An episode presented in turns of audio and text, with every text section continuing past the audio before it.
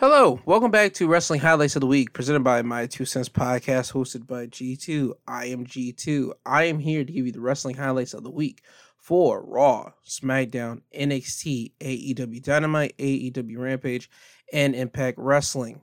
Now, without further ado, let's get on with the show. This Monday Night Raw will be the last Raw until Hell in a Cell, which will happen this Sunday. And we start off with Becky Lynch coming out to the ring for an in ring promo.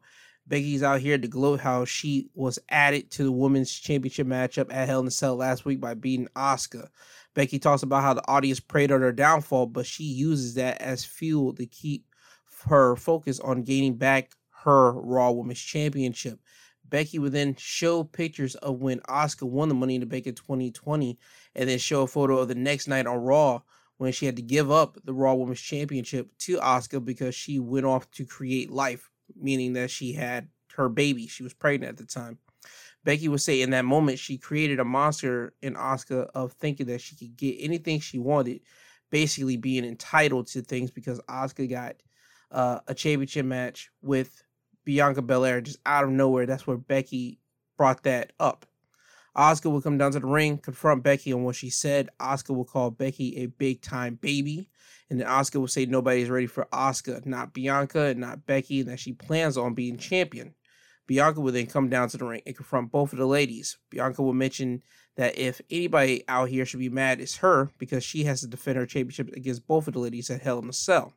Bianca will tell Asuka that she respects her, but she did kick her in the head last week, and she's going to be paying her back for that in their match next. Uh, Bianca would then close her statement by saying that she doesn't care what her odds are at Hell in a Cell. She was going to keep her championship. And then she looked at Becky when she says this. And if she and if need be, she will drop Becky just like she did at WrestleMania to do so. Becky would slap uh, Bianca, then Asuka would rush Becky into a corner and start punching her. Bianca would then run over, shove Asuka off of Becky, and start punching Becky, saying she's mine. Asuka would then run over, shove Bianca off of uh, Becky and start punching Becky. Then we would get Bianca running back, shove Asuka off, and then you would see her look at Asuka in the face, and then Becky would rush over, hit Asuka in the face. Bianca would grab Becky in position for the KOD and hoist her over her shoulders over to the ropes, throw her out of the ring. Becky will land on the ring apron. Asuka would run over and hit Becky with a hip attack. Becky will fall to the mat. This will lead to Bianca and Asuka having their match right now with Becky Lynch going to commentary for this matchup. Bianca would win the match by pinfall when Bianca hit Asuka with the glam slam and then went for a handspring moonsault but missed when Asuka moved out of the way. Asuka would try to get Bianca in a cradle pin, but Bianca would reverse it and pin Asuka for the win. After the match, Becky would quickly get off commentary, get in the ring, throw Bianca out of the ring, quickly grab Asuka, hit her with a T-bone suplex. Then Bianca would rush back into the ring, and uh, Becky would quickly grab Bianca and hit the man slam, which is the rock bottom, on Bianca, then leave the ring. So this is adding momentum for Becky Lynch into their triple threat women's matchup at Hell in a Cell for the Raw Women's Championship.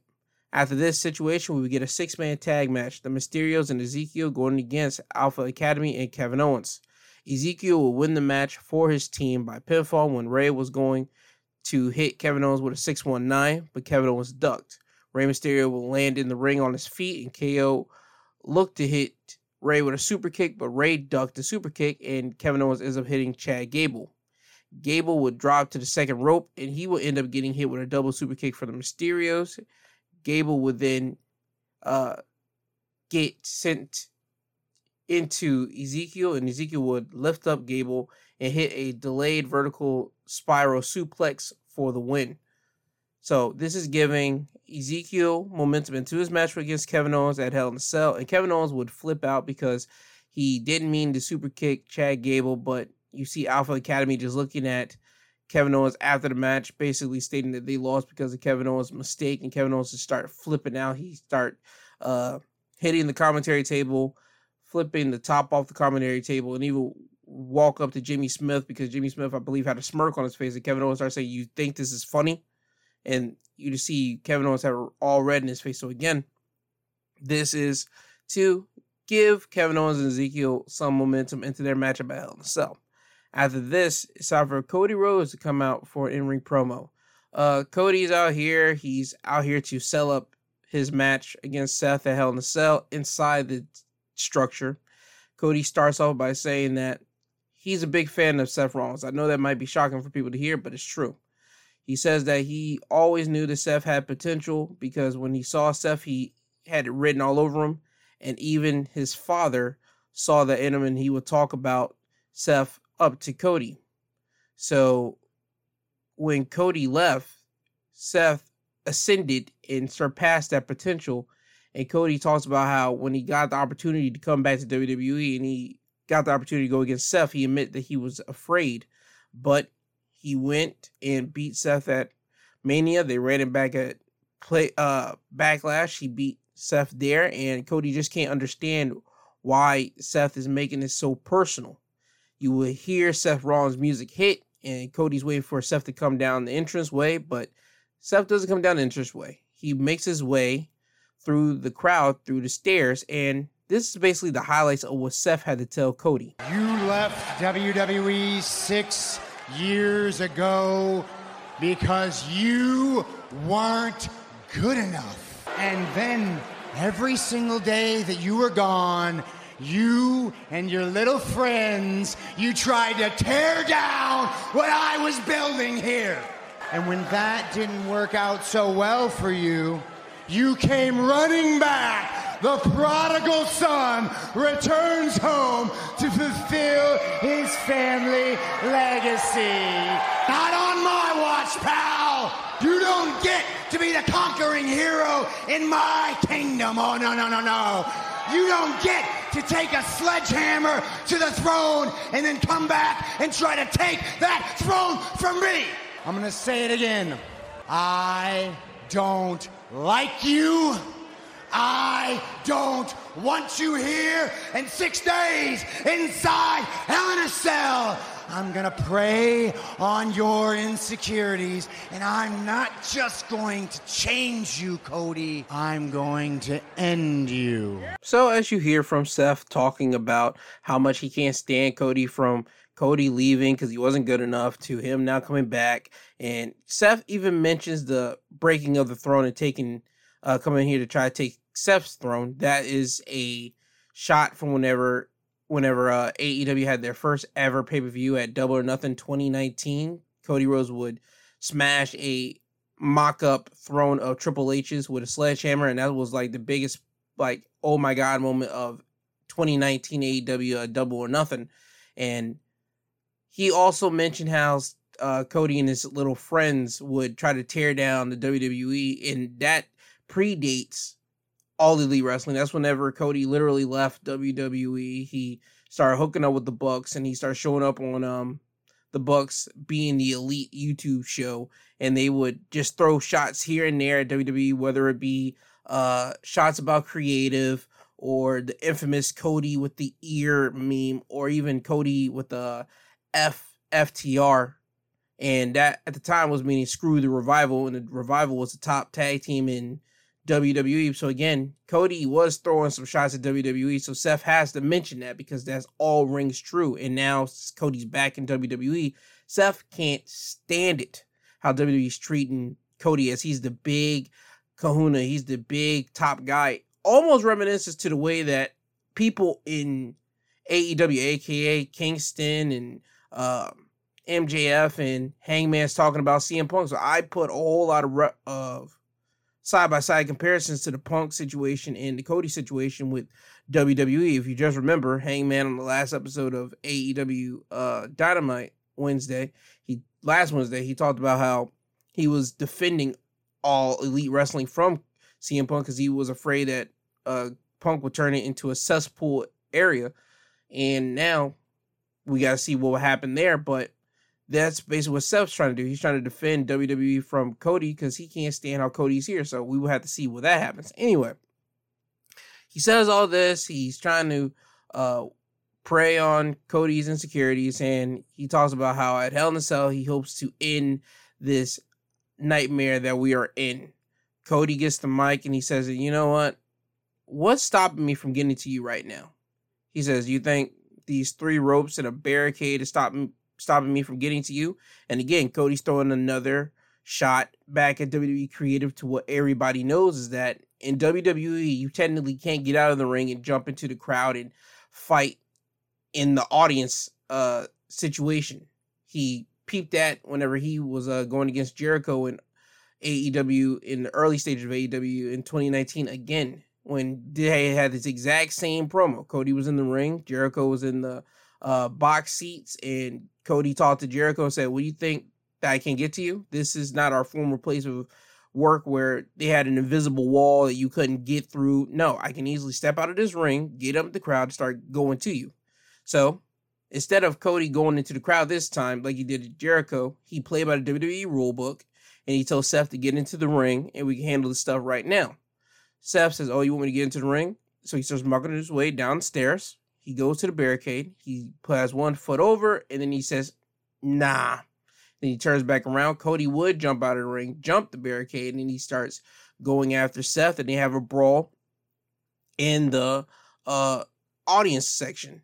They would brawl so much, and then you see Cody spear Seth through the barricade, and then you see them fight next to the commentary table, and then you see backstage officials coming running down and try to separate both Seth and Cody. They will separate both of them until both men try to get back and fight each other. They will do this two times until they finally got enough time to separate both men, and you basically that was it. And then in a big brawl, Cody and Seth being separated by uh, backstage officials and referees. Again, this is adding fuel to their Hell in a Cell match Sunday, and uh, I believe this should have been the ending segment of Monday Night Raw. For me personally, that's what I believe. After this, you had Alexa Bliss going against Doudrop, who had Nikki Ash in her corner. Alexa would win the match by pinfall when Doudrop would go for the Vader bomb on Alexa, but Alexa will move out of the way, and Doudrop will hit the mat. Alexa will then go to the top turnbuckle and hit Twisted Bliss, which is a turning sideways body slam, well, body splash on Doudrop for the win. And Alexa now is still undefeated since coming back. Um, then we get Miz TV, and Miz's guest for this segment was the Street Profits. The Street Profits basically would clown Miz and not let Miz get a word in edgewise because they take Miz's mic and then they will start previewing the card of Hell in a Cell and as they're doing this, they're making the Miz look foolish. They even pull the "it doesn't matter what you think" when they ask Miz what does he think about the Hell in a Cell card, and you would then get chaos ensuing where Dana Brooke would hop the barricade as you see Tozawa following her with a referee because Dana Brooke is a 24-7 championship and you know what this is going into. Uh, you will see Dijak, or better known as T-Bar, R-Truth, Tamina, Apollo Crews coming down to try to take the 24 7 championship. Ultimately, Tamina would hit Dana Brooke with a Samoan drop, cover her to win the 24 7 championship. Tozawa would give Tamina the thumbs up, and then you would see Tamina lift Tozawa to his feet, look at him as Tozawa puckered his lips.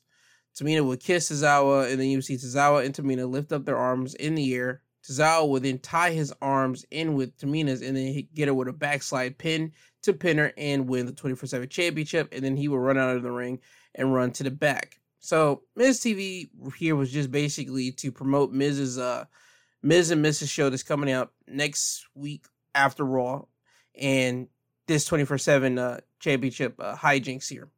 After this, we get Mustafa Ali going against Ciampa, and if Ali wins, he gets a future U.S. Championship matchup.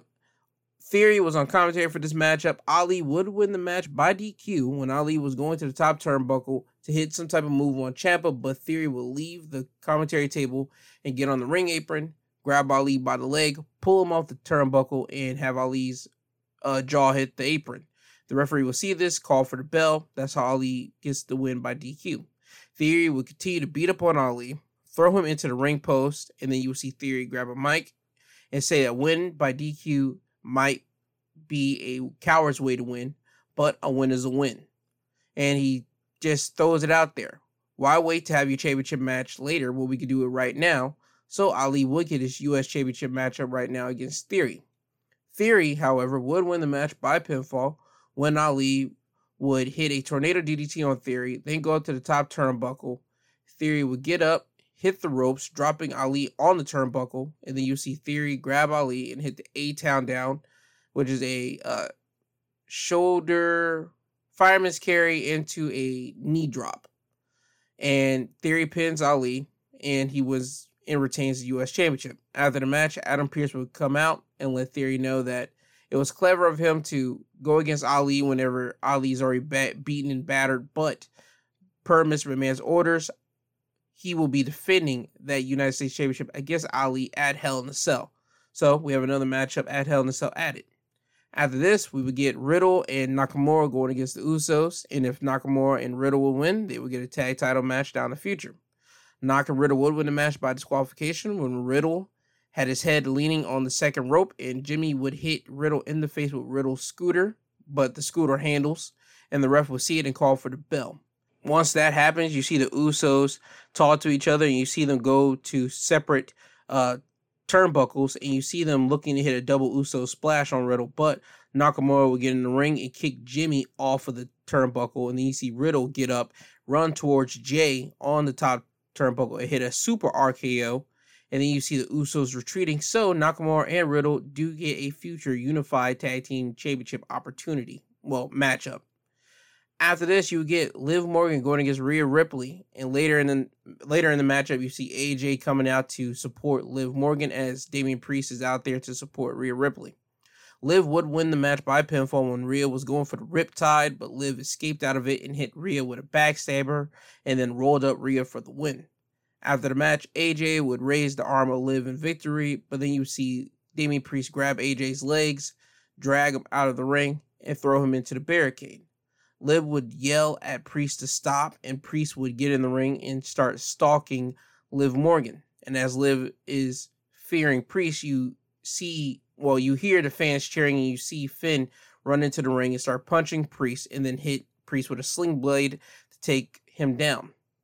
Rhea would then start getting up, and then she would start feeling that she is surrounded by AJ and Finn and Liv Morgan, but Rhea will only see AJ and Finn because Liv was on the top turnbuckle. And once Rhea was done focusing on AJ and Finn and turned around, Liv would jump and hit a drop kick on Rhea, and that would kick Rhea out of the ring. Priest would start getting to his feet, and you, this would be the perfect opportunity for AJ to hit Priest with a phenomenal forearm. And then you see Finn drag Priest over to the turnbuckle, and then you see Finn get to the top turnbuckle and hit the coup de grace on Priest. And now you have two thirds of the Judgment Day laid out while Finn, Liv, and AJ throw the Too Sweet in the air. Now it's time for the main event segment of the night the contract signing between Bobby Lashley, Omos, and MVP. This will solidify Bobby's match against Omos at Hell in a Cell to be a two on one matchup with MVP joining Omos to take on Bobby per uh, the stipulations last week because MVP beat Bobby Lashley by ring out, and now MVP gets to pick the match stipulation. So MVP tells Lashley that they shouldn't have even gotten to this point because he got Bobby everything that he ever wanted. But here they are in a Hell in a Cell. There is a brutal beating waiting for Bobby. He claims that the Almighty era was started because of him and since he is no longer with Lashley, he will put an end to it. Lashley tells MVP that he never needed him, but he realized that MVP was a leech and he had to get rid of him. Everybody would sign the contract. MVP would tell Lashley why wait until Hell in the Cell and yells Omos. Omos and MVP will stand up. Lashley will then stand up and he flips over the table. Adam Pearce would yell for security to get in the ring to stop them. You see the security get in the ring. You see them, one half of the security group move Lashley into one corner. You see the other half try to move Omos into the other corner, but Omos beats up on the security. Lashley will beat up on his security that's holding him, and then you will see Lashley and Omos have a stare down with each other. You would think that the both of the big men are about to lock up, but Cedric Alexander would sneak into the ring and chop block Lashley behind the leg and then hit a handstand in enziguri. Omos would then try to charge Lashley, but Lashley would counter that and put Omos in the corner. Cedric would run towards Lashley, but Lashley would hit Cedric with a one handed suplex, and this took care of Cedric out of the situation. Omos would then big boot Lashley. MVP would get in the ring and start choking Lashley. MVP would tell Omos to go outside the ring and get a table, which Omos does. Once Omos gets the table, he gets back in the ring with the table, sets the corner, sets the table up in the corner, and then lift up Lashley to hit, try to hit a power slam through the table. But Lashley would slip out of Omos's hands, lands on his feet. Omos would turn around and Lashley would spear Omos through the table, ending Raw. And that's how Raw ends with Lashley staring down MVP as MVP is outside of the ring and Omos got smashed through the table. So that adds more fuel to their fire for their matchup at Hell in a Cell. For me personally, I think the Cody and Seth segment should have ended Monday Night Raw. I had no problem with the Omos and uh, Lashley MVP segment, but that's not the main thing on Monday Night Raw. The main thing is Cody right now. So Cody should have ended Monday Night Raw, but that's just my uh op- opinion for what should have happened at the end of Monday Night Raw. Now it's time for NXT. NXT opens up with a tag team match that we should have got last week. It is Roderick Strong and Damon Kemp of Diamond Mine going against Pretty Deadly. Pretty Deadly would win the match by pinfall when Elton Prince would go outside of the ring and grab the tag titles and hand one of the titles to Kit Wilson. The ref saw Prince get in the ring, and while this was happening, Kit was waiting for Roddy to get up and hit him with the championship belt, but the Creed brothers would run down to the ring and Brutus Creed would get on the ring apron and tell the referee what was happening. You would then see Kit Wilson run over to try to hit Roddy with the championship belt, but Julius Creed would push Roddy out of the way and end up taking the hit. Roddy would then roll up Kit, but Kit will kick out of the pin.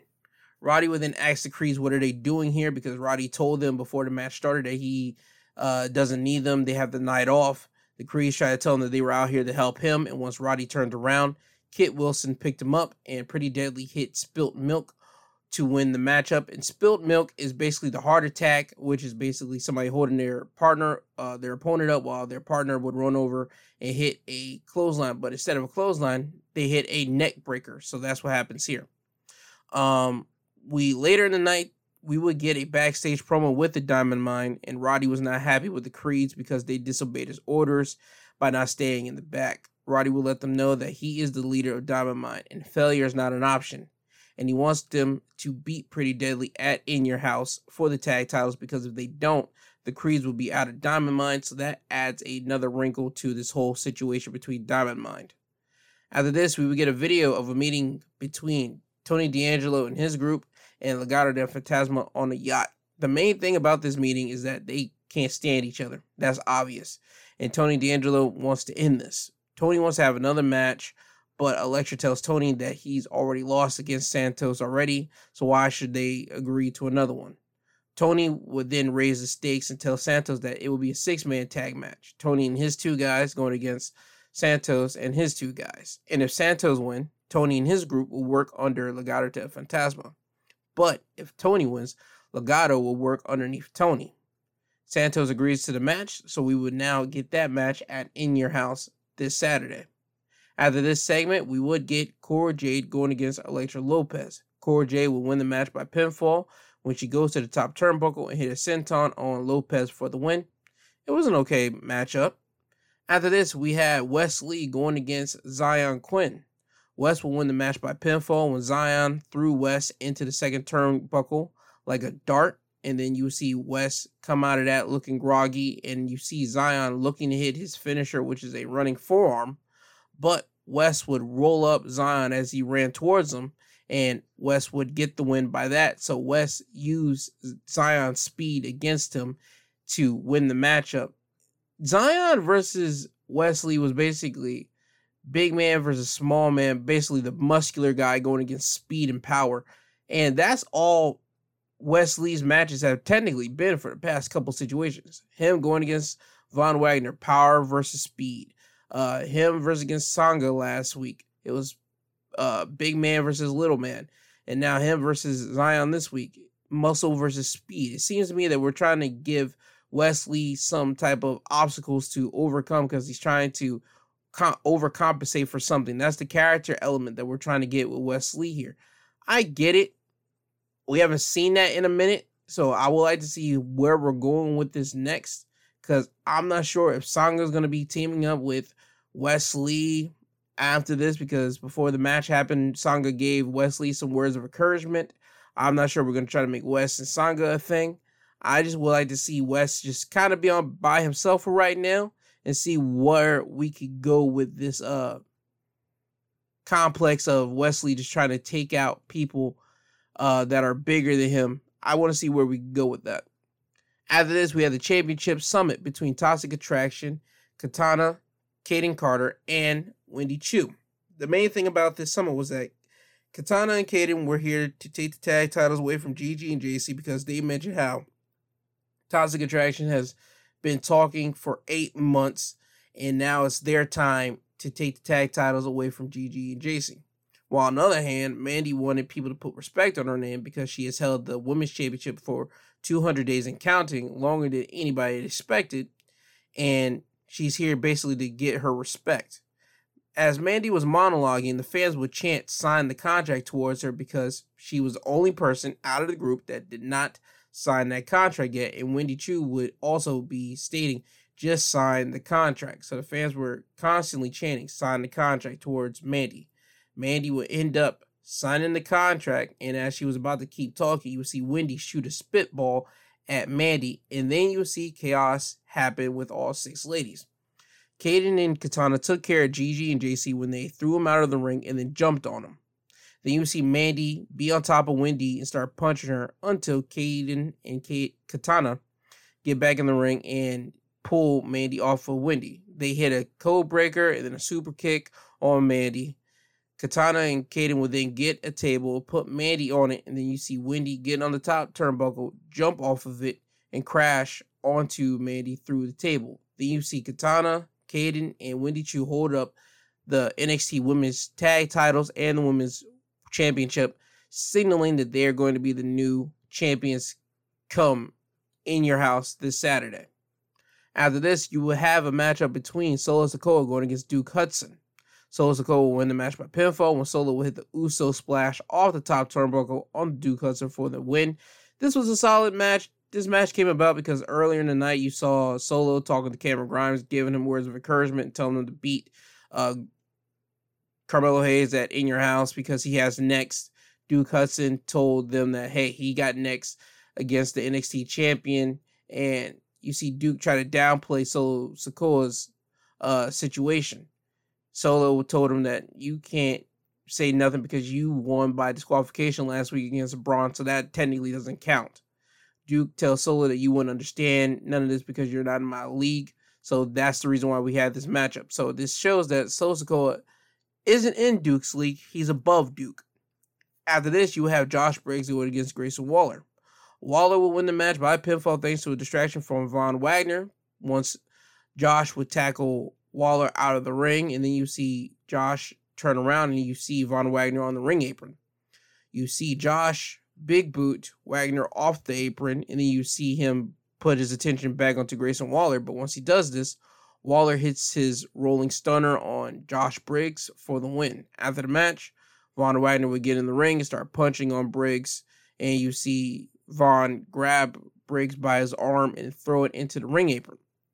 Von Wagner would then go underneath the ring to get a steel chair, but before he could use it, Brooks Jensen, Josh Briggs' tag partner, would get in the ring and start kicking uh, Wagner to get away from him. Robert Stone and Sofia Cromwell would be out uh, at the ring at this time, right next to Von Wagner. And then you see Sofia put her arm out to Von to tell him not to get back in the ring. So this tells you that Sofia has the power to stop Von Wagner, and Von Wagner's technically going to listen to Sofia, even though he is managed by Robert uh, Robert Stone. That is one different dichotomy because we haven't seen so much of Sofia on the television on NXT so much. The only time we see her is whenever she got to stop Von Wagner from beating up somebody or instructing him to do a lot of damage. Her having a bigger part on NXT is going to be somewhere down the line in the future. When they're going to do it, I don't know when, but it's going to be great to see when we do see it. After this, we have Ivy Nile going against Kiana James. Ivy would win the match by pinfall when she hit Kiana with an exploder suplex for the win. After the match, Pretty Deadly would come out and start congratulating Ivy, but ask her what is she going to do when Diamond Mine closes up when the Creed brothers lose them at in your house. The Creed brothers would get in the ring, stand next to Ivy, and you see Pretty Deadly tell them they'll see them this Saturday. The Creed brothers would grab Pretty Deadly, toss him in the ring, start attacking him. Then clothesline him out of the ring, and then you see the Creed brothers hold up the NXT tag titles in the air to signal that they're going to be your next NXT tag champions by in your house this Saturday. Now it's time for the main event of NXT. Cameron Grimes going against Nathan Frazer with Carmelo Hayes and Trick Williams on commentary. Cameron Grimes would win the match by pinfall when Nathan Frazer was on the top turnbuckle and he was looking to hit the Phoenix Splash, but Cameron Grimes would run it up and hit a German suplex off the top turnbuckle and then hit the cave in on Nathan Frazer for the win. After the match, Trick and Melo would leave the commentary table and try to attack Grimes, but it would be to no avail because Cameron Grimes would get the best of them and sending them on their way up the ramp. So this leads into In Your House this Saturday with Cameron Grimes will be defending his North American Championship against Carmelo Hayes, who ultimately will have Trick Williams in his corner. So again, this just up this was to amp up their matchup at In Your House to be one that I want to see personally because I want to see if Carmelo is going to beat Cameron Grimes. I have a feeling that he's not because Cameron Grimes technically still just in his he's still fresh as a North American champion. But with this NXT, you don't know what could happen because we don't know if we're going to pull that trigger on Cameron Grimes turning and being a bad guy. We don't know if he's going to do that against uh, Carmelo this Saturday In Your House, or is he going to do that against Solo Sikoa? If my if I had my way, I would say he'll probably do that whenever he goes against Solo Sikoa. But again, that was your NXT wrestling highlights of the week. Now on to AEW Dynamite. Dynamite will open up with a trios tag match, or better known as a six-man tag. It is now your new AEW World Champion CM Punk teaming up with the Ring of Honor Tag Champions FTR, better known as Brett's Kids. Well, that's the group name that they would like to call themselves going against Max Caster and the Gunn Club, which had Billy Gunn and Anthony Bowens in their corner. Punk and FTR would win the match by pinfall when Punk would hit the GTS on Austin Gunn, which led to FTR hitting the big rig on Austin for the win. Um, this match was straight. It was a nice opener for AEW Dynamite. The one thing that happened in this match, yet again, was CM Punk failing to do one move. He tried to do the springboard clothesline, I believe, onto Max Caster, but he slipped off the ropes and he knew it and he started like throwing forearms and he like did a clothesline. He went up to the top rope. He about to do his whole uh elbow drop and he looks into the camera and he says, I'm sorry. And then he does the elbow drop. And uh after the match, you will see Punk get on the mic and he mentions that he has to get better, and that's what the AEW World Championship is all about but he will learn as time progresses. He says you can call whatever you want, but you have to call him champion. Punk will then hand the mic over to Dax, and Dax mentions that his family is in the crowd and his family is the most important thing to him besides professional wrestling. And he talks about how the Ring of Honor tag titles means a lot to him, and he kind of diverts to over what happened last week. And he mentions how anybody, whether you're from another company or whether you're in the same company, you could come out and fight them. So FTR is open for anybody to come and fight them for the Ring of Honor tag titles.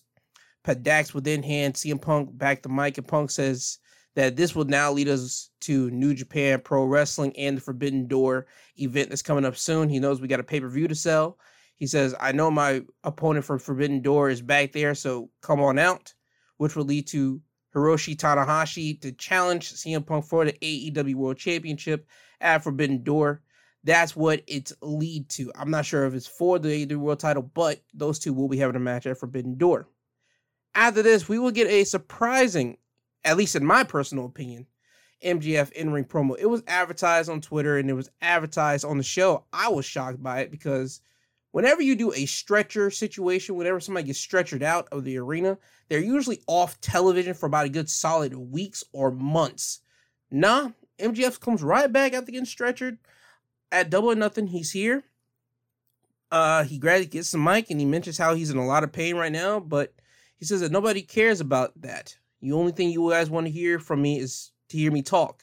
So that's what you're gonna get. But this isn't MJF talking. This is Maxwell Friedman talking, and I'm about to play you the highlights of what Maxwell basically said to AEW and uh, his boss. Do you guys know who the second biggest minute for minute draw is in this entire company?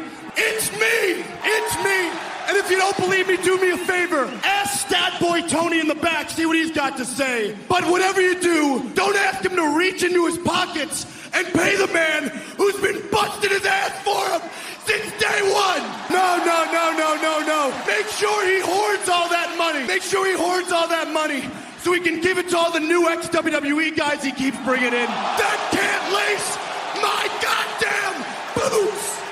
So as you hear from Max, he uh he lit it up. I can't play you everything because there is you can find it on YouTube. AEW has not like officially released it on their YouTube page. Uh but Max is upset as is already been speculated for a good solid month. He's been talking about it for a couple months now how his contract is almost up technically in 2024 and we're in 2022 so you still got a whole year and a couple months left but he's letting everybody know my contract is up in 2024 and uh, i'm tired of this because he wants to get paid more he wants to get paid that's basically what this whole thing comes down to max is tired of not getting paid what he deems worthy to him because he sees all these WWE ex WWE guys, I'm sorry, coming in, and uh, they're getting paid a lot. And for him, he's been in AEW literally from ground zero, from day one of AEW, being the guy that majority of the fan base, including myself, for a minute didn't know about him. I knew about him from CZW, but other than CZW situations, I didn't know much of Maxwell Friedman. But from day one in AEW, he's been here. He mentioned how uh, when AEW started, AEW was all friends wrestling because everybody here got a golden ticket except him. He's talked about how he's had to hit a grand slam because he's expected to be great, not just good, while everybody gets to coast off of being just good. He also mentioned how the fans' opinions are dog crap because one minute they don't like him, but the next minute they do. He refers to when people at one point didn't think he could wrestle, but now they see he can wrestle. Now they're cheering for him. Uh, he would also go into the fact that he doesn't care about star ratings that's a shooting a shot over at Dave Meltzer because that's what the fans and the wrestlers care about. He doesn't care about New Japan Wrestling. Matter of fact, rephrase that. He says, What is it because I don't watch New Japan Wrestling? That's why you guys don't like me? Is because I don't drop my opponents on their heads?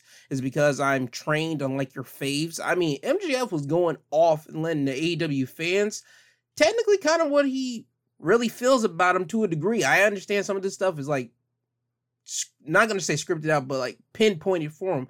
But I, but with the whole MJF character and the MJF situation, I guarantee you, he doesn't watch New Japan. Not like that. He'll probably sneak a glimpse at it probably once or two, but he ain't like the people in all elite wrestling that watches New Japan and like has a knowledge of the product. I guarantee you, he doesn't know it like that. And then that leads him to his boss, Tony Khan, hoarding money, not giving it to him, busting his back to be the best person there. And you heard this thing. He said, I'm the best second person stat by stat for minute per minute, second per second on the show. People glance and look at me. I'm the best here. And the first, I believe, is probably CM Punk. He says the second, but he doesn't really mention the first. But if it's CM Punk, you can basically say MJF is technically the top dog because every week MJF is there. MJF has a predominant spot on AEW Dynamite. He's there in your face. So he has a legitimate grievance to actually gripe and complain about. But this will lead to the grand crescendo to him basically shooting a shot and ultimately telling his boss what he wants. I don't want to wait till 2024, but you don't listen to me. So allow me to make it a little bit easier for you. Tony, I want you to fire me. Look at me, Tony. Look at me. I want you to fire me. You fucking Mark! Fire me! Fire me! Now, for the people that don't know what mark is, mark in professional wrestling terms, in the better term of is that basically another word for fan. And that's what he called Tony Khan, you fan. He wants Tony to fire him. So he goes on that whole tirade. And by the way, that's from the FITE TV app. That uncensored version because when you got it on broadcast like TNT, they don't let that f bomb like fall. No, no, no, no. They censored that out. They censored that at the perfect time. So I wanted to get you guys the uncensored version. Um, he does this. They cut his mic. He throws the mic down. We go to commercial break, and what we don't see, but fans like record it in the audience, and we see it online, is that CM Punk will come out. He'll walk down to the ring, and as soon as he tries to get on the ring apron, Max will leave the ring. He'll walk through the crowd. Punk tries to follow him. He doesn't jump over the barricade, but he just walks over there, and then he just looks at Max, and then he just walks back. So this could turn into something later, but I see Max literally being off television for a good solid. If he's not off television after this, I don't know what we're doing personally. I thought he was going to be off television when he got power bombed 10 times by Evan Wardlow, but he was here and he had to deliver this big whole thing up, like his big power, pipe bomb, his nuke, if you will, for his situation. I mean, it was good and it got the people talking. As a matter of fact, AEW doesn't mention it that whole night. And that's the funny part. They really try to lead into it, like lean, lean into it. Because when something happens, they usually make notice of something. No. I mean, after we get back from commercial break and we get to our next match and match is on, you don't hear the commentary team mention anything about MJF or anything else. So I mean, we're gonna see how far they take this story with MJF basically battling Tony Khan. I don't know where this is gonna lead us to, but uh, I'm along for the ride. After this, it in irony, it will be two former WWE guys going against each other. It'll be Johnny Elite, formerly known as John Morrison in WWE, going against the returning the Redeemer, Miro, formerly known as Rusev. And this was Miro's match here. Miro will win the match by submission when he super kicks Johnny, then locks in the game over, the camel clutch, and he leans into it and he like leans on the back of Johnny to the point that Johnny will have to tap out. So Miro is back in AEW. Long awaited return, by the way, because everybody was clamoring for Miro to come back. Shoot, I was one of them because I didn't know when we were going to see him, and I was glad that we uh, get to see Miro back here. Now it's time for the Jericho Appreciation Society to come out for their in-ring promo. Everybody comes out from the Jericho Appreciation Society except Daniel Garcia because he has a match against Jon Moxley in the main event. Um, they come out here to gloat about their winning at Anarchy in the Arena matchup, and one of the members of 2.0 even hit a I want everybody to appreciate us. He's basically doing a ripoff of Roman Reigns' Acknowledge Me. So Jericho mentions how they beat up and how they are beat up and uh, talk about how Kingston came down to the ring with gasoline and double or nothing, tried to burn him. And he asks what type of man does that. He mentions how Bryan wanted to kick his head off his shoulders, but in the end, Jericho and Hager made him pass out. You would hear Jericho and gloat and all that smoz then you see Eddie Kingston and Regal walk out on the stage, and you see Kingston just in shorts and shirt, and he's just ready to try to come down there and fight every single one of them. Kingston will say that Daniel Bryan or Bryan Danielson, I'm sorry, isn't talking to him at the moment. He hasn't seen Moxley in days. He calls Ortiz Monkey. That's his name for Ortiz. He says Monkey's talking to him. He doesn't mention Santana. That's the weird thing. He doesn't mention Santana, and then Santana is Ortiz's partner, and he doesn't mention Santana. I want to see where we're going to lead him with that. But um, he says he wants to fight all of them right now, but he wants to fight them in a specific match. He then hands the mic off to Regal, and Regal gives us all what we've been waiting for, and he says blood and guts. And when he says blood and guts, it doesn't have the same effect as War Games because War Games is an iconic symbolism for you know what's coming up. Blood and Guts just doesn't have that exact same feel. We all wanted it, but when he came out and said it, it just didn't hit right. Uh, Kingston and Regal will make their way to the back, but then you see Kingston start walking back to the ring. Jericho says that that match isn't going to happen, and he tells his boys to attack Kingston. So you see Kingston get a 3 on 1 beat down with Jericho being in the ring and continue trash talking. But what Jericho doesn't know is that Ortiz will slide in the ring behind him and once Jericho would turn around, Ortiz would hit Jericho in the face with a slapjack. And a slapjack is basically a sock that has some type of heavy material inside of it, and you wax my head with it. Uh, Jericho will go down. Ortiz will pull out scissors out of his pocket, and he'll cut a piece of Jericho's hair. And then Jericho Appreciation Society members would run into the ring and basically scare off Ortiz.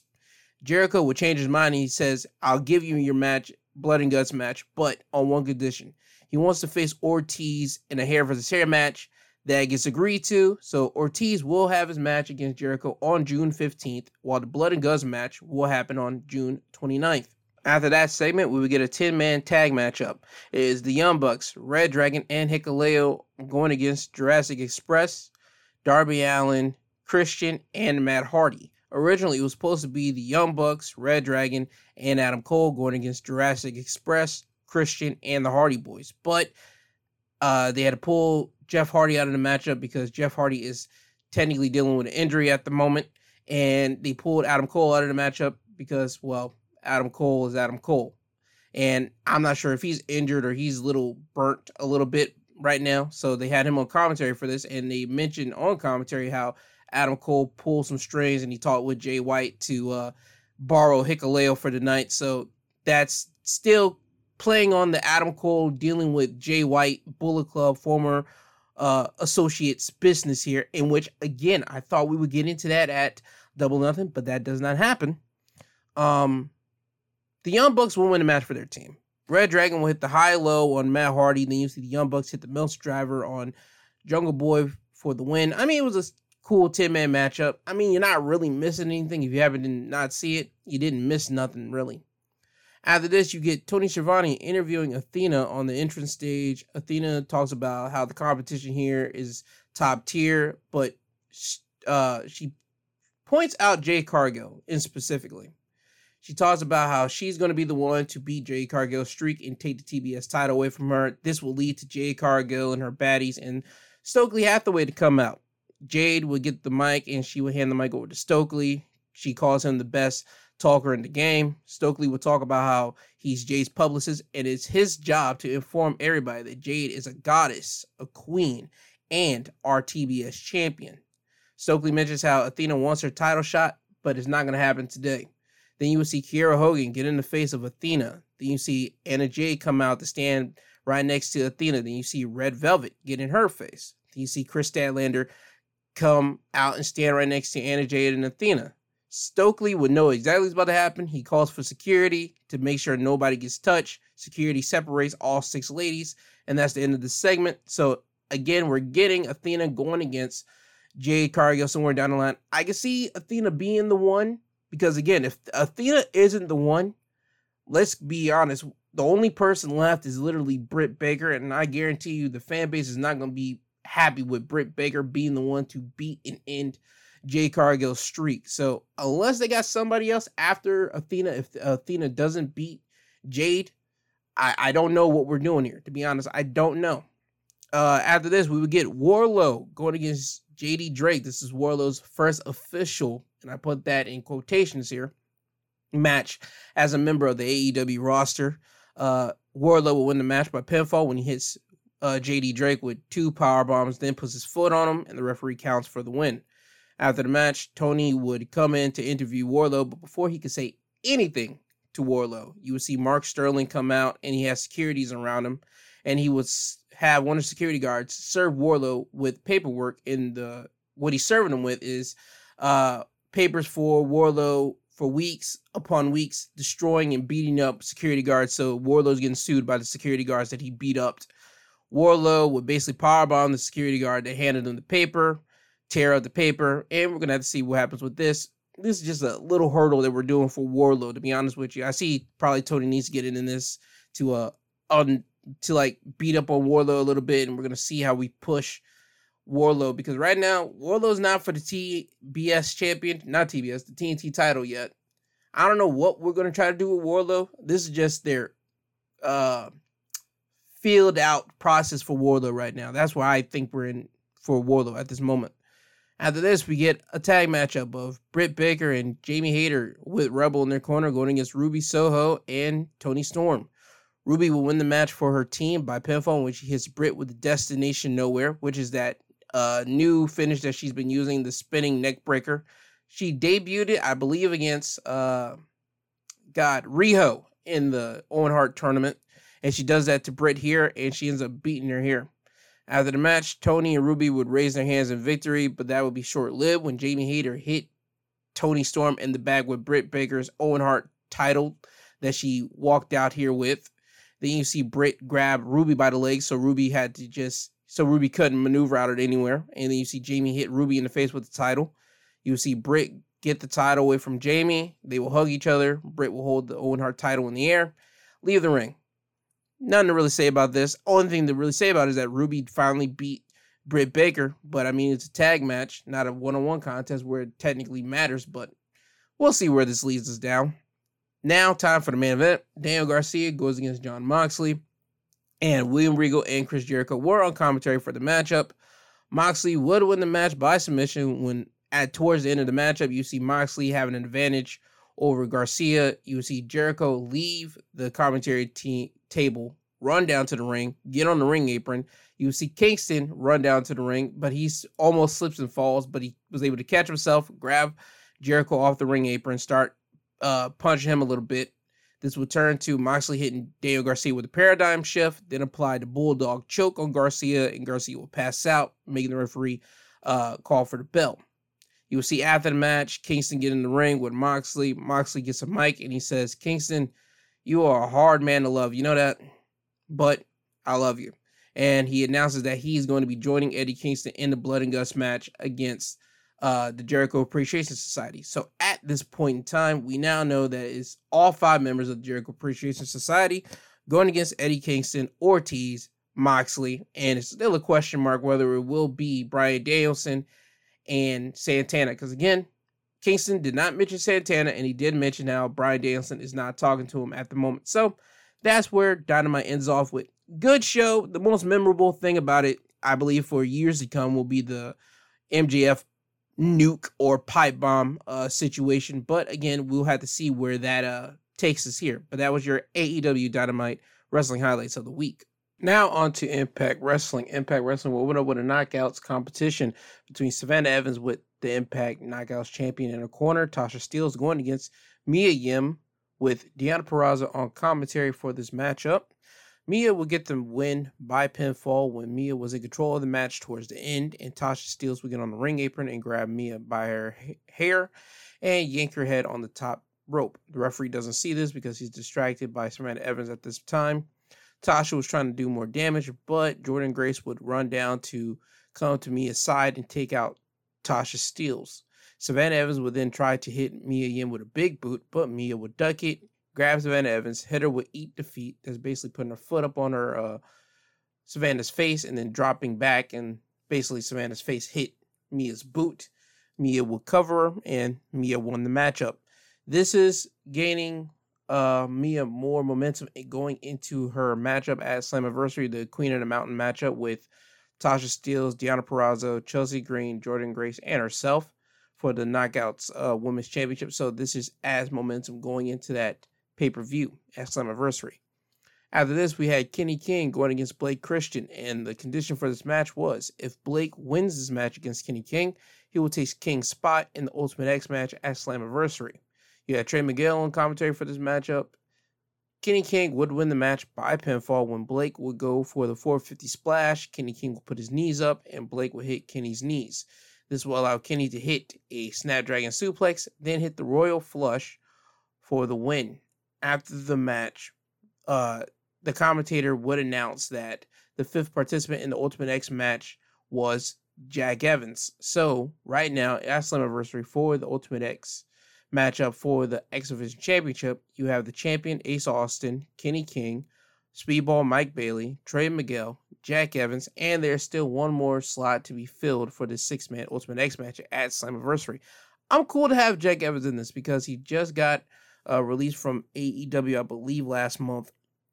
And Jack seems like he would fit perfectly in the X Division landscape because he is a high flyer. He's one of the most uh, innovative high flyers in a long time. If people have checked out Jack Evans since early 2000s and even into the 2010s when he was in AAA, you know that he's one of the innovators of this high flying uh, stuff that people like to do.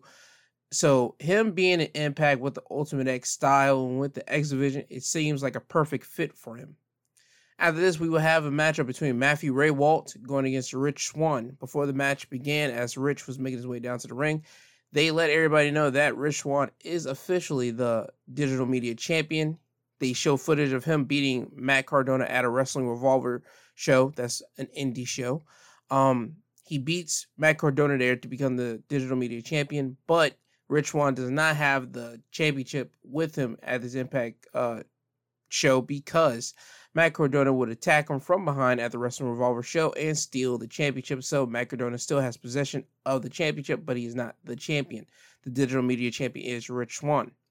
Rich would win this matchup against Ray, uh, Ray Waltz by pinfall when Rich would hit a handspring cutter, then go to the second turnbuckle, hit a Phoenix splash on Ray Waltz for the win. After this, you will hear the Good Brothers come down to the ring for their in-ring promo. They mentioned that they will get their tag title matchup against the Briscoes at Slammiversary. Then they begin to mention how they have been all over the world wrestling in all these famous arenas. They start naming them. They name Madison Square Garden, uh, Tokyo Dome in Tokyo, Japan, the O2 Arena in British, well, London, and the Kingdom of Saudi Arabia, Arabia where they won the greatest tag team uh, tournament when they got a trophy. They mentioned that they gave Briscoes their props by calling them bad dudes, saying they won championships all over the world. They won them in Japan, they won them in Ring of Honor, but that's where the props end because the Briscoes would go on to mock them by calling them farmers, while the Good Brothers are headlining arenas. The Good Brothers would then show a video package of their top 10 moments since they have been in Impact. The package would start off when whenever they debuted in Impact, then show them winning the tag titles their first time and their second time. Then their moments from 7 to 2 is the exact same moment of them beating the Briscoes at the Multiverse of Madness. And you see the Briscoes come out and they call the Good Brothers soft. Jay Briscoe gets the mic and he mentions how the Briscoes get up and they grind when they aren't winning tag titles everywhere. They're at home busting their butts being farmers while the Good Brothers are sitting at their houses and they're getting comfy. Uh, Karl would tell Jay that they came out here and they stepped on their toes before they were able to show the people their number one moment in Impact Wrestling. He tells Gallows to give him a drum roll. Gallows does it, and the number one moment is when they beat the Briscoes. So again, they're taking the Briscoes as a joke. Jay says, "See, that's your problem right there. You take things for jokes, and that's the reason why you don't have the tag titles, and we do." This will lead to a brawl between both teams, with the Briscoes getting the, the advantage on the Good Brothers, with the Good Brothers basically retreating out of the ring and going up the ramp. So the Briscoes have momentum going into their matchup at Slammiversary. After this, we have a tag team matchup. Matt Taven and Mike Bennett representing Honor No More going against Heath and Rhino with Eddie Edwards on commentary for this matchup. Matt Taven would win the match for his team by pinfall when all four men were in the ring, and Mike Bennett would hit Heath with a forearm that would knock him down. Then you would see Bennett hit Rhino with a super kick, and then Matt Taven would grab Rhino, hit the climax, which is a headlock driver, for the win. After the match, Eddie Edwards would leave commentary table and come in the ring with a chair and attack Rhino's leg multiple times. The rest of Honor No More would then come out and help Eddie Edwards, Matt Taven, and Mike Bennett beat up on Heath and Rhino. Taven would go outside of the ring, grab two more chairs from underneath the ring, and Eddie would put Rhino's leg in a chair. Taven and Bennett would then hit Rhino's leg with a steel chair, leaving Rhino screaming in agony. You would then see Kaz, Alex Shelley and Chris Sabin run down to the ring, and then Honor No More would see this and leave the ring, and Honor No More would be walking up the ramp as Kaz, Shelley, and Sabin would be there with Rhino trying to calm Rhino down, but Rhino just constantly just is like yelling and like huffing in agony just because he got his leg beat up on with multiple chair shots. We would then see Rhino get put in an ambulance. Heath rides off with Rhino. You see Scott D'Amore, Sabin, Shelley, and Kaz watch as Rhino's ambulance leave. And then you see Sabin tell Scott D'Amore that they want Honor No More at Slammiversary. Scott gives them their match and tells them it's going to be a 10 man match, five members of Honor No More going against those three and two more partners of their choosing. But the only condition that it, has to be former or current guys that were in Impact Wrestling. So that leaves a plethora, and I mean plethora of people because there has been numbers of people coming into Impact or TNA for one shot deals or coming in for a time where people just forget that they were there. And like I said, they have a lot of people to choose. So we'll see who they pick as their partners for uh, their match at Slammiversary. Now it's time for the main event. Moose and Steve Maclin going against the team of W. Morrissey and PCO. Maclin would win the match for his team by pinfall when Moose and Morrissey were the legal men towards the end of the match. And Moose was leaning on the turnbuckle. Morrissey would charge at him. Maclin would move Moose out of the way. Moose would put Morrissey on the top turnbuckle and then hang him upside down. You would then see Macklin tag himself in. PCO would run over to Moose and clothesline both him and Moose out of the ring. Maclin would get in the ring, spear Morrissey, then hit a suicide dive on PCO, then grab Morrissey, hit a double underhook DDT to pin and beat Morrissey. After the match, PCO would get in the ring and he would clothesline Maclin, dropping Maclin. Moose would get in the ring, spear PCO, and then the lights will go out. Once the lights pop back on, Sammy would be standing in the middle of the ring as Moose would be waiting for Sami right there in the corner because Moose anticipated Sami to pop out. So Moose will run towards Sami and leap, looking to hit him with a spear, but Sami would hit Moose in the head with the baseball bat, laying Moose out. Sami would then declare that every time Moose comes out here, he has a date with the Death Machine. And that's it. Sami has made his uh, priorities known that every time Moose is out here, you're going to see Sami Callihan. And also, it seems to me that they want to do something with Steve Maclin. It seems like they're trying to push Steve Maclin to be that next guy to challenge for the heavyweight championship. So just know that Maclin's going to get a title shot probably after Slammiversary. And that was your Impact Wrestling wrestling highlights of the week. Now off to SmackDown. When we get to SmackDown, we open up with a New Day promo. They talk about um, beating up the Brawling Brutes, which consists of Sheamus, uh, Ridge Holland, and Butch. That's their group name. And they talk about how they beat them up last week, all thanks to one man in particular joining them, and it's because of Drew McIntyre. Drew McIntyre will come out and say he's happy to be back on SmackDown and that he was around uh, Europe, basically being the spokesperson for WWE. And Drew calls a shot. He said that he will be challenging for the undisputed WWE Universal Heavyweight Championship at the Castle at the Cardiff uh, show in September so that's already been predicted by everybody. It just now be officially confirmed by WWE and Drew McIntyre here. Uh, Drew and New Day would then go into a slew of jokes about genitalia because Drew McIntyre is supposed to be called Big D. So you get the drift of that. Then you would get the Brawling Brutes coming out here. Sheamus makes a big claim to Drew McIntyre saying that you shouldn't be challenging for the championship. It should be me at the show, and I'm going to prove to you why it should be me. So we get into our next matchup now. We're going to get a rematch of, what, of the match that happened last week. The New Day and Drew McIntyre going against the Brawling Brutes. This time it will be a different outcome. Butch would win the match for his team when he hit the bitter end on Xavier Woods for the win. So we're probably going to get another one of these matches again next week on SmackDown. That's usually how this whole philosophy thing works. After this, we would get the matchup of Humberto and Angel Garza in his corner going against Jinder Mahal, who had Shanky in his corner. And the thing with this is that Jinder's trying to make sure that Shanky doesn't dance. He wants Sh- uh, Shanky to be serious and not be a dancing fool. But that would basically give Jinder the win here because Jinder would win the match by pinfall when Jinder was in control of the match. And then you see Shanky dancing on the uh, outside of the ring. Jinder would yell at Shanky, tell him to quit dancing. This would allow Humberto to roll up Jinder, but Jinder would kick out.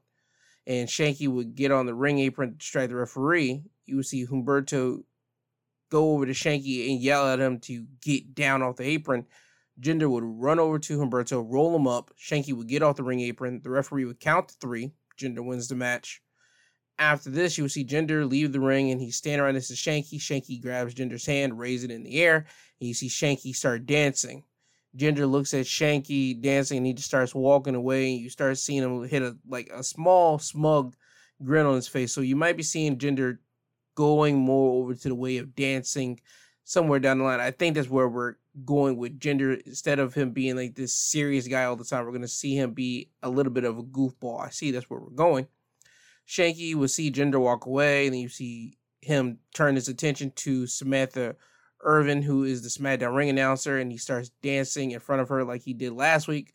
And this time, Samantha gets up and joins and dance with him. So we're starting to see Shanky win over the crowd because before they go to commercial break, you see people start chanting for Shanky. So you could tell that they want to get the fans to go over with Shanky and it's slowly working like week by week.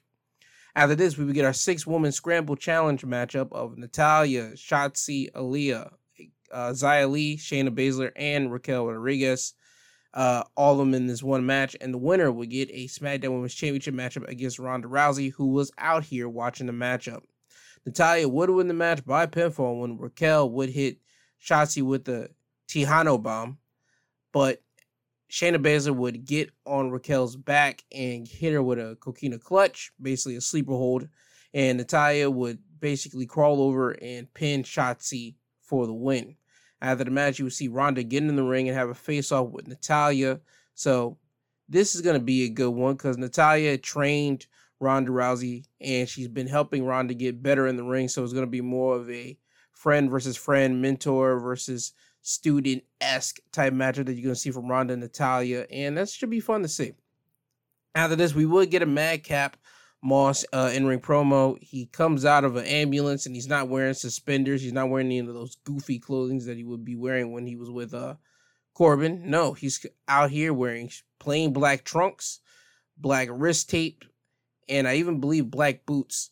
So he, this shows you that he has a more serious side to him he would talk about how Happy Corbin put him on the shelf two weeks ago by putting a chair on his uh, throat and having the Andre the Giant trophy smashed on his throat. And he talked about that that moment Corbin killed the Madcap Moss persona, this happy-go-lucky guy. Now you have the serious butt-kicking Madcap who just goes by Madcap. No more Moss, just Madcap. He would call Corbin out so he could kick his butt. Corbin would come out, and Corbin's out here being arrogant telling Madcap that the real reason he's out here is because Madcap misses Corbin. Madcap misses the structure that Corbin gave to his life, and Madcap is going to be out here begging for his job. And Corbin says he'll think about it. Madcap says the only reason why I called you out here so I can have you come down to this ring so I can kick your teeth down your throat. So then you get Adam Pearce coming out and he'll make the match official. We would get Madcap versus Happy Corbin right now.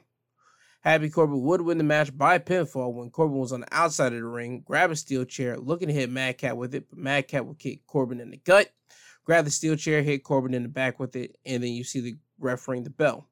Madcap would beat Corbin mercilessly with the steel chair, and then he would go outside, grab the steel steps, and he would try to do the exact same thing that Corbin did to him, but as soon as he has a chair wrapped around Corbin's throat and he's starting to lift up the steel steps, you would see Adam Pearce and all these other officials run down to separate uh, Madcap before he could do that. And this allows Corbin to sneak out of the ring and start walking up the ramp with referee's help. So Corbin at least escapes for tonight because later we would see Adam Pearce meet up with Happy Corbin and tell him that they're going to run this match back again at Hell in a Cell, but this time will be a no holds barred match. So we'll see if Madcap gets his revenge on that. More than likely, he will.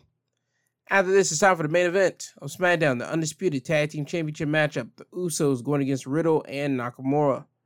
During the match, the Usos would take out Nakamura when Nak would go for the Kinshasa on Jay Uso, who was on the outside of the ring, and Jay would move and Nak knee would hit the steel steps. Jimmy would then run over, grab Nakamura, and hold him while Jay would leap up and stomp Nakamura behind his knee. This would make the referee come out of the ring, check on Nakamura, and notice that Nakamura can't continue, and he'll throw the X up. So a referee and some officials would come out and help Nakamura get to the back. So Riddle will go on to face the Usos by himself, two on one competition here. The Usos would win the match by pinfall and distraction when Riddle was on the top turnbuckle with Jimmy Uso, and then you would see Roman's music hit, you would see Riddle turn his head towards the entrance ramp. Everybody in the arena thought we were going to see Roman here, but it was only a distraction because when everybody was looking at the ramp, you would see Jay sneakily go up and tag himself in. So he was not the legal man. Riddle would hit a super RKO on Jimmy, and once Riddle's back hit the mat. You see Jay jump off the top turnbuckle and hit an Uso splash on Riddle, pin him for the one, two, three. After the match, we would go to the production truck and see that Sami Zayn had them play Roman's music to distract uh, Riddle. Remember, Sami is an honorary member of the bloodline, and he talked about last week how if they need anything, he'll always be there, and he just wants the same thing in return. So once the Usos walk up the ramp, they're met by a happy Sami Zayn. Sami hugs the Usos. You see Riddle run out of the ring and start going up the ramp and attack the Usos and Sami. Referees and officials will come out to separate all men, and that's how SmackDown ends with Riddle pissed off because he did not win the tag titles because he got screwed again. And more or less, we're gonna see Riddle somewhere down the line get his comeuppance on the Usos, and more or less he'll face Roman Reigns later. But that's your SmackDown Wrestling highlights of the week. Now onto AEW Rampage. The Lucha Brothers and the Young Bucks will start off in a hot tag match because the Lucha Brothers and the Young Bucks have so much in ring uh, history with each other, and even on commentary, they mention how uh, they this team and this matchup has happened eight times, and out of those eight times, the Lucha Brothers has won five of those matches. So right now, the Young Bucks are down in this, but the Young Bucks would win the match by pinfall when they hit the Meltzer driver on Fenix, but Fenix would kick out. Penta would do the zero Miedo taunt in Matt Jackson's face. Matt would quickly take Penta's mask off his face.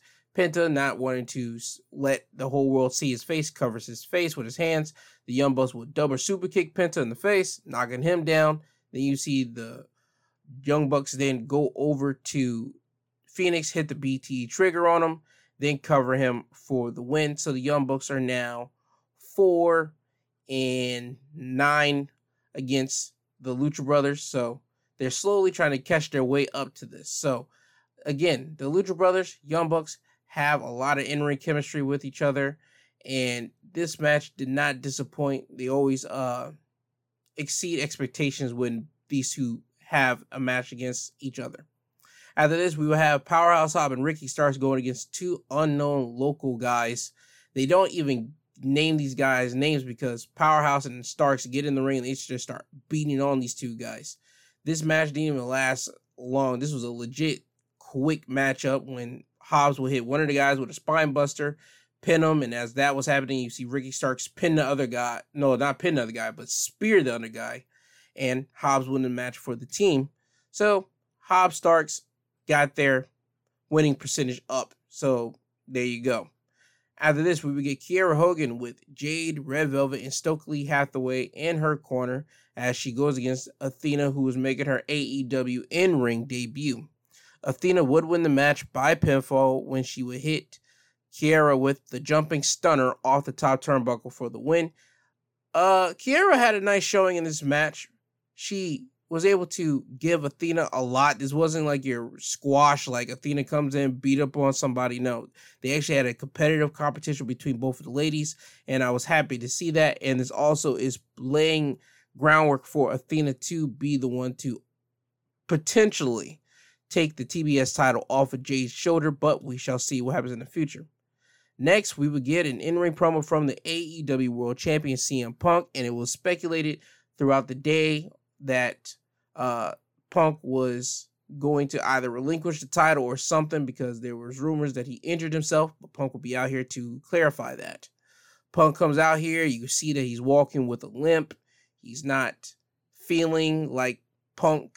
When he gets in the ring, you can see his face underneath his eyes are red, and you can tell that either he cried in the back or he wants to cry in the middle of the ring because the fans are chanting for CM Punk. They know that something's not right here, Punk is like soaking in the crowd chanting for him.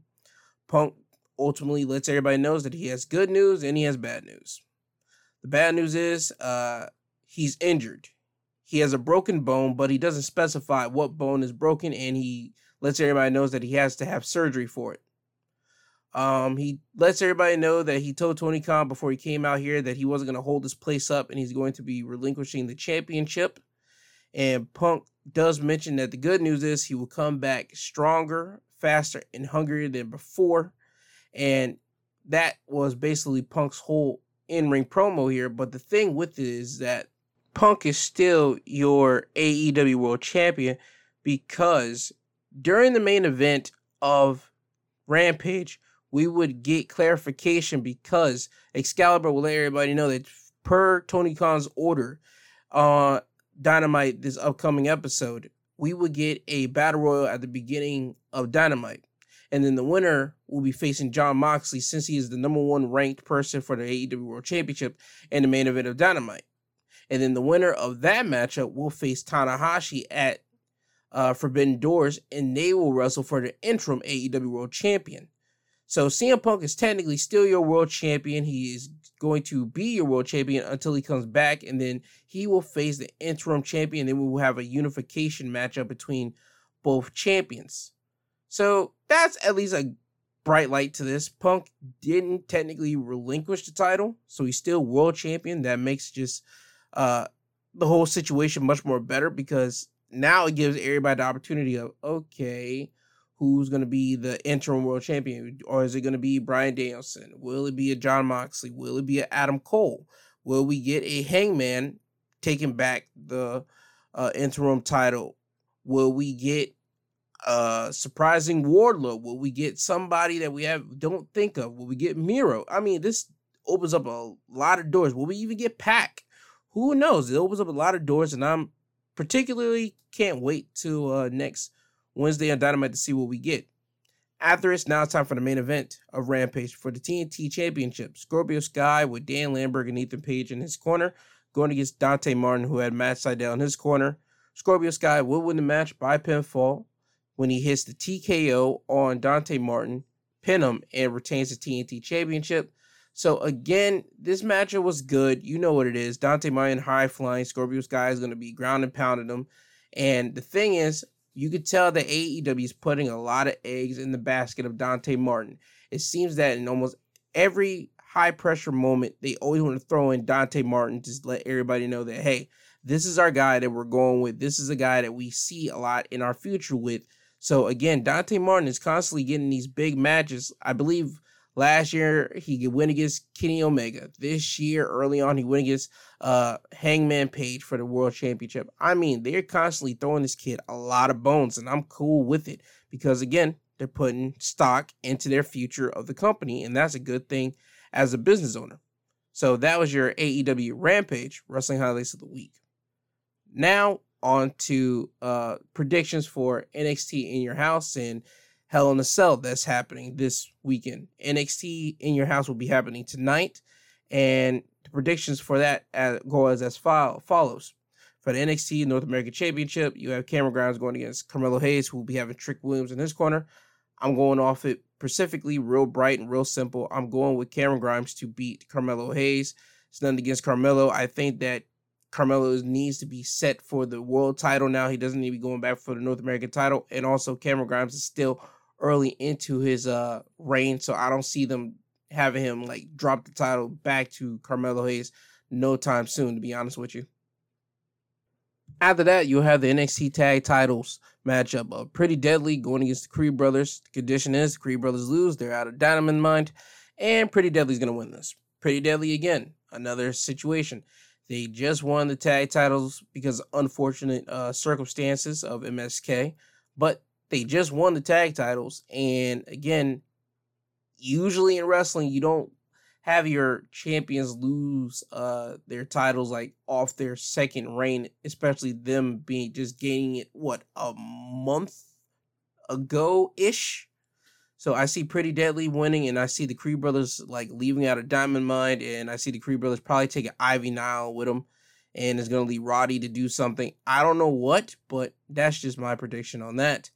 Uh, Toxic Attraction going against uh, Katana Chance and Kayden Carter for the NXT Women's Tag Team Championships. I see Katana Chance and Kayden Carter winning this.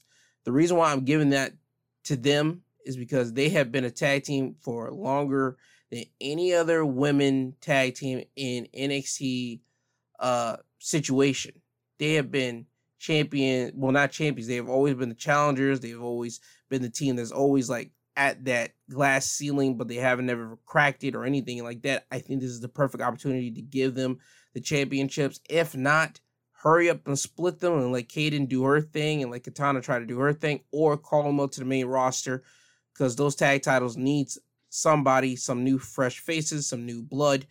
Since you guys suspended Sasha and Naomi indefinitely, or oh, whatever the crap WWE is still doing with them at the moment, because again, those tag titles need somebody since Sasha and Naomi, the two most popular females on the main roster are not there. I think Kayden and Katana at least can breathe in some new blood to the top uh, main roster people if you don't give them the tag titles here.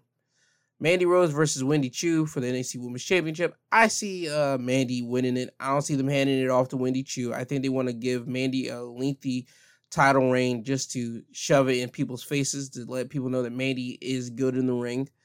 And uh, that's the reason why I'm going with Mandy here. Six man tag match.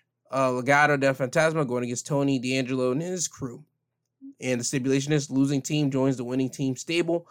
I'm going with Tony's team winning this and having Legado join under Tony D'Angelo because again, they're pushing Tony as this Don of NXT, the big man, the big kahuna for NXT. And I don't see them having him lose to uh Santos group. He already lost to Santos one on one.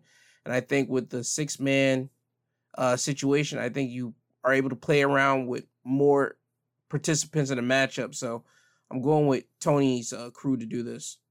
Main event time. Bron Breakker going against Joe Gacy, NXT Championship. If Bron is disqualified, he loses the championship. Bron's winning this, hands down. Joe Gacy is not winning this. I think Joe's going to try to do everything he can to make Bron snap and get disqualified here.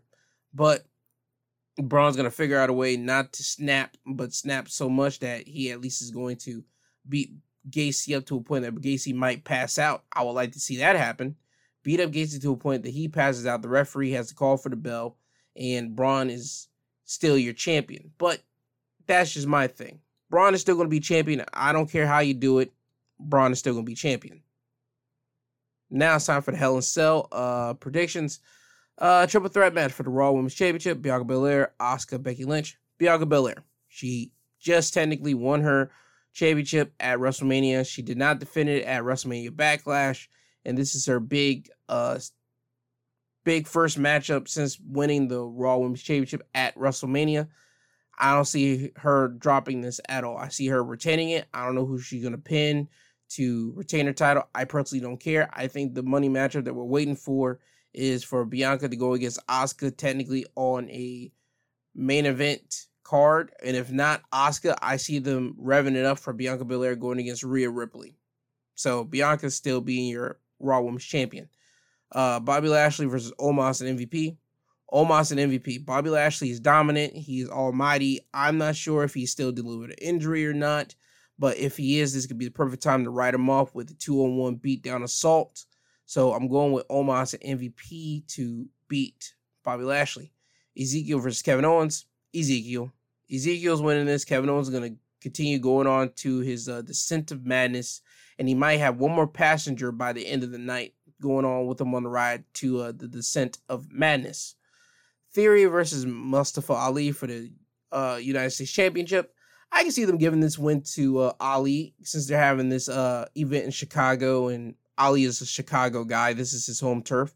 I can see them giving him this win and so he can have that hometown crowd uh, cheering for him and they actually cheer for Ali for this great moment. So I'm going with Mustafa Ali.